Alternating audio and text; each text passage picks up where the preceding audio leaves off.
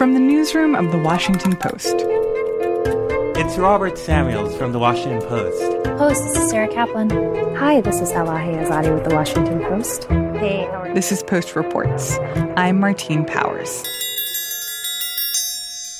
It's Friday, July nineteenth. Today, the Post launches its new space podcast, Moonrise, and the lasting image of one astronaut's view of home. On backlight. Okay, engine stop. Mode control both auto, descent engine command override off. Engine arm off.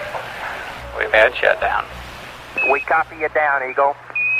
Houston, uh, Tranquility Base here. The Eagle has landed. Roger, Tranquility. We copy you on the ground. You got a bunch of guys about to turn blue. We're breathing again. Thanks a lot. Fifty years ago this weekend, the United States achieved an extraordinary feat of exploration. Um, at the foot of the ladder, Neil Armstrong became the first man to walk on the moon. That's one small step for man, one giant leap for mankind. We all know the story. A charismatic young president responds to the threat from America's nemesis, the Soviet Union, and throws down a challenge to the nation. I believe that this nation should commit itself to achieving the goal, before this decade is out, of landing a man on the moon and returning him safely to the earth. And in less than a decade, it happens. But what if that's not the whole story? What if the path to that spectacular achievement wasn't as straight as we thought it was? What would we find if we rewound the story we think we know? Who are you and what do you do? My name is Lillian Cunningham, and I'm a reporter at The Post. If you listen to The Post's other podcasts, which you totally should, you almost certainly know Lily's voice. I've kind of had the good fortune of being able to carve out this journalistic role at The Post where I go back and dive into these tales from American history. Lily was the host of two podcasts that you may know, Presidential and Constitutional.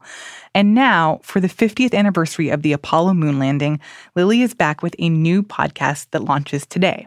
It's called Moonrise. You know, I think a lot of the coverage that we get of Apollo is about how we went to the moon.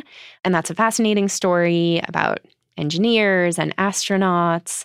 But our podcast is really about why we went to the moon. It's really the story of a whole different cast of characters, presidents, politicians, science fiction writers, Soviet rocket engineers. We tend to think in the United States of this like race to the moon and this dream of moon travel as kind of emerging with Kennedy's pronouncement that we should go to space. But to me, one of the really interesting things that I discovered was just like what a long history there is both in America and across the world of this dream of humans going to the moon specifically. And you can hear this sense of wonder and romance in one of the first episodes of Moonrise. The dream of going to the moon really is a lot older than people think. This is Margaret Weidekamp. She's a space historian and a curator at the National Air and Space Museum in D C. Jules Verne's From the Earth to the Moon was published in eighteen sixty-five. Jules Verne is French, but he set his book in the United States right after the Civil War. Mm-hmm. And the story is about a group of American weapons enthusiasts who hatch a plan to shoot three men to the moon out of a giant cannon. Now, keep in mind, this is more than a hundred years before the U S would actually send humans there. Here's an excerpt from the book. No words can convey the slightest idea of the terrific sound. An immense spout of fire shot up from the bowels of the earth, as from a crater. The earth heaved up, and with great difficulty, some few spectators obtained a momentary glimpse of the projectile victoriously cleaving the air in the midst of the fiery vapours. Because I think that's totally counter to how most people kind of imagine it.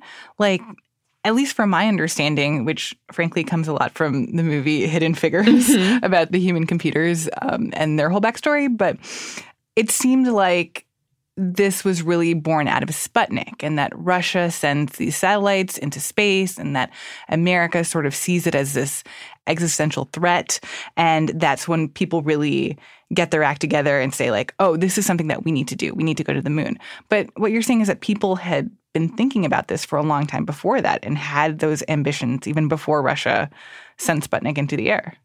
Yeah. So, I mean, certainly, like, the dream of moon travel existed way before Sputnik. Just as a fun example, there were theme parks throughout the United States, like at Coney Island and the original Disneyland, that had rides where you like simulated flying to the moon. So these are these are way before Sputnik launched. So that dream was there pre-Sputnik. But I do think we tend to sort of learn that the space race story starts with that moment. And there are a lot of things that I think we need to correct about that narrative or clarify. One of them is people were not immediately terrified in the U S when Sputnik launched. When Sputnik first launched, there were actually some polls taken about, you know, how Americans responded to that moment. Until two days ago, that sound had never been heard on this earth. It's a report from man's farthest frontier, the radio signal transmitted by the Soviet Sputnik. And in the first few days after Sputnik, by and large, people either didn't care at all or thought, wow, what an incredible human achievement that we have a satellite in space now, even huh. though it's a different country that did it. Yeah, even though they're Russians and they're yeah, apparently our but enemy. Very quickly, it did turn into something that sparked a lot of fear in the U S, but it was very strategically and politically motivated. As Lily started researching, she learned about the role that Lyndon B. Johnson played before he became Kennedy's vice president. Johnson helped plant the seed for the space race, and that was in direct response to Sputnik. There's a fascinating story of how Lyndon Johnson, at the time he's a senator, President Eisenhower's in power. He's a Republican. Lyndon Johnson is a Democrat. And Johnson basically like constructs this plan to beat up on Eisenhower politically by turning Sputnik into this sign that like we're falling behind mm. and Eisenhower isn't being aggressive enough in terms of national security. And Johnson held a lot of hearings on Capitol Hill about it, and it did end up pretty quickly turning what hadn't originally been a super scary moment for Americans into something that symbolized what we now sort of peg as like the beginning of like real Cold War fears. That's fascinating that this was a narrative that was kind of pushed because it was politically expedient for Johnson, but before he was, you know, when he was still in the Senate, which I think speaks to the extent to which this is also a story about presidents and politicians. And I feel like that's something that I haven't really thought about before, because when I think of presidents and their and their role in sending people to space, I just think of that that speech that Kennedy made, the like, we will go to the moon, not because it's easy, but because it's hard, and something, something else. And I can't really remember the rest. But why some say the moon? Why choose this as our goal? And they may well ask, why climb the highest mountain? Why, thirty-five years ago, fly the Atlantic? Why does Rice play Texas? We choose to go to the moon. We choose to go to the moon.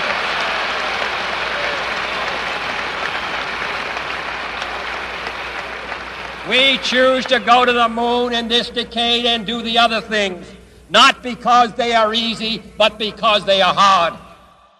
We're now at this moment, fifty years after the Apollo eleven moon landing, where we're hearing President Kennedy's "We choose to go to the moon" speech quoted everywhere we turn. You know, we've really built an enormous myth around Kennedy's sort of noble pursuit and, you know, call to moon travel. When in reality, it turns out, and this came out because There are tapes from the White House that were declassified not that long ago, actually, from the Kennedy administration. This program, I think this program is the, the top priority program of the agency. No, sir, I do not. I think it is one of the top priority programs, but I think it's very important to recognize here. Where we suddenly got all this insight into the closed-door conversations Kennedy was having with advisors at this moment of deciding about going to the moon. We don't know a damn thing about the surface of the moon, and we're making the wildest guesses about how we're going to land on the moon. And it turns out, I mean, Kennedy, he he, he basically says, he it's, he's on tape basically saying, like, I couldn't care less about space. um, really? Yeah. Everything that we do ought to really be tied into getting onto the moon and ahead of the Russians. Otherwise, we shouldn't be spending this kind of money because I'm not that interested in space. I think it's good. I think we ought to know about it. We're ready to spend reasonable amounts of money, but we're talking about these fantastic expenditures which wreck our budget and all these other domestic programs. And the only justification part, in my opinion, to do it is because we hope to beat them. It's pretty striking tape, and it, it busts a little bit of this like beautiful narrative we have about him sort of inspiring a nation to go there. But if he didn't care about it that much, then why was he kind of the, the biggest public salesman of this idea? So there are a lot of reasons behind that. One of them is he did really care about beating the Soviets, and he cared about the optics of beating the Soviets. The fact that the moon is how they would beat them was, you know, kind of secondary. Kennedy was open to a lot of ways that they could sort of on the world stage demonstrate that the United States was ahead of the Soviet Union. And it was suggested to him by advisors and actually by Lyndon Johnson, who was then his vice president, that, again, like space is a great way to do that. It's a great political tool. So Kennedy signed on to that idea. And, but the interesting thing is that he actually pretty soon afterwards started backtracking on it. He went to Khrushchev a number of times and tried to convince Khrushchev that the Soviet Union should actually partner with the United States to go to the moon because Really? He realized, like, maybe we actually aren't setting ourselves up for success here. He realized how expensive it was going to be and started regretting the amount of money that would be going toward it. And there were people at the time who who questioned the amount of money that the U S Absolutely. Government was spending on, on the space program. Yeah, I mean, that's another myth also that I think has really sort of taken hold in our country today is that, like, the Apollo moment was just this moment of great, like, unity in the country. And it's true. You look back at the polls and with the exception of the actual moment when they landed on the moon, which, yes, people did tune into televisions for that moment. People but, were into it. Yeah, but when you look across the program all the way up until before they went and, like, right after they got back, a lot of people did not support it. They did not think it was the best use of funds. Of course, this is also when the Vietnam War is going on and, you know, the country is mired in civil rights protests, and there were a lot of things that people felt were sort of more important in terms of our financial investment, but also emotional investment than landing a man on the moon. I'm curious if hearing these stories that kind of complicate this narrative, does that make you think differently about America's space history or about the achievement that was landing on the moon? I don't think that some of the nuance and complexity that really exists around the story diminishes the fact that it was actually a really incredible scientific achievement.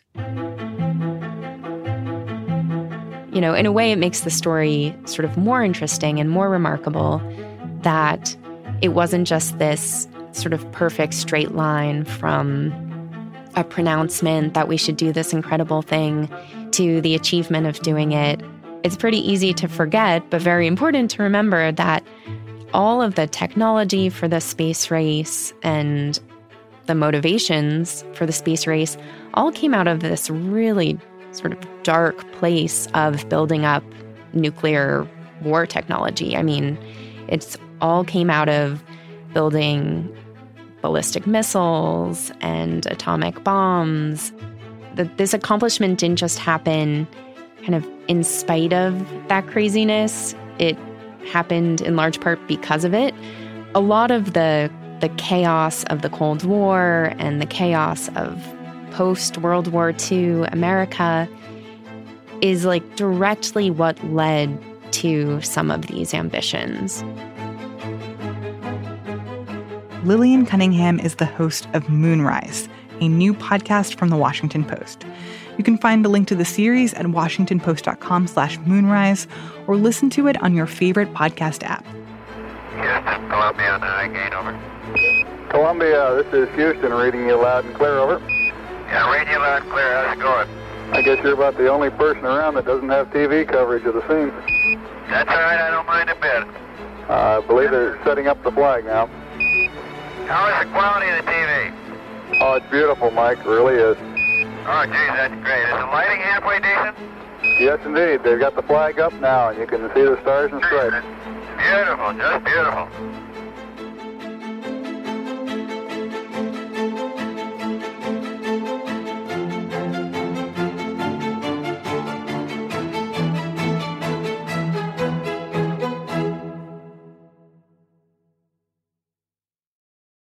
And now, one more thing. The image of Neil Armstrong walking on the moon is probably the most famous photo from the Apollo mission. But art critic Sebastian Smee says that, for him, the most powerful picture was taken the year before, on the Apollo eight mission. Not a photo of the moon, but a photo of Earth. It shows this beautiful blue planet, the Earth, just above the horizon of the moon. That photograph became known as Earthrise. It was taken on Christmas Eve, nineteen sixty-eight. It's just a, a, an entrancing image because it shows the Earth as the only sort of spot, if you like, of colour in what is otherwise a, a black or grey-scale world. And you see the blue, obviously, as well as the white of the clouds and some green. And I think it's an image of incredible vulnerability and, and, and delicacy. Earth coming up. Wow, is that pretty? And it was just incredibly moving to the astronauts who saw it. They were surprised to see it out the window of Apollo eight. Got a color film, Jim? Hand me a roll of color quick. Oh, man, that's great. Where is it? Quick. The image was taken by the astronaut William Anders on board Apollo eight. And it's really poignant in a way because, you know, I, I think everyone obviously was incredibly excited about the whole space race and about the whole goal of getting closer and closer to the moon. And you can understand why it's an extraordinary achievement. But having seen the Earth from a distance, they realized that they'd come all this way only to realize that what really mattered, in a sense, was the Earth. I think we were all Uh... You know, taken aback because there had been no planning discussion of seeing the Earth. Uh, we were trained uh, to a degree to explore the moon, to comment on the topography and geology, if you will, of the moon. And when I saw the Earthrise and then also pictures of the small Earth from a lunar distance, it crossed my mind that, you know, here we'd spent all this time studying the moon, and what we were doing was discovering the Earth. So Frank Borman, the commander of the mission, uh, had this beautiful quote where he said, "It was the most beautiful, heart-catching sight of my life." He said, uh, it was one that sent a torrent of nostalgia, of sheer homesickness surging through me. It was the only thing in space that had any color to it. Everything else was either black or white, but not the Earth. You just feel this, this incredibly amazing thing of these astronauts having left Earth and being so close to their heart's desire. They'd been trying to get to the moon for so many years, but they had this flood of nostalgia and homesickness. I, I just think that that is a really such a turning point, almost in human history, the idea that you could get that perspective on your own home. This, this strange planet that we're on, and get a sense of how rare and how precious it is.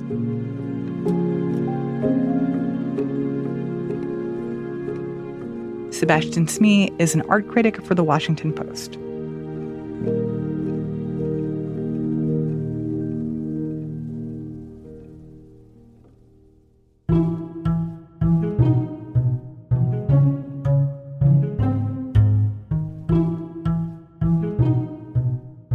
That's it for Post Reports. Thanks for listening. Our executive producer is Madalika Sicca. Our senior producer is Matt Collette. Our producers are Alexis Diao, Rena Flores, Lena Mohammed, Maggie Penman, Jordan Marie Smith, Ted Muldoon, and our intern, Renny Svernovsky. The Post director of audio is Jess Stahl. I'm Martine Powers. We'll be back on Monday with more stories from the Washington Post.